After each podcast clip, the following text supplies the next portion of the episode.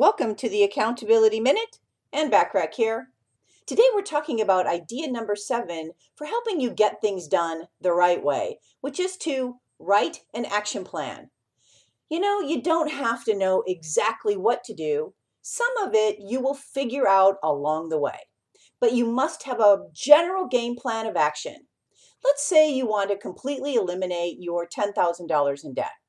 Write an action plan detailing exactly how much money you will commit to paying every month or week towards reducing your debt. Create a detailed spreadsheet for every month until your balance is zero.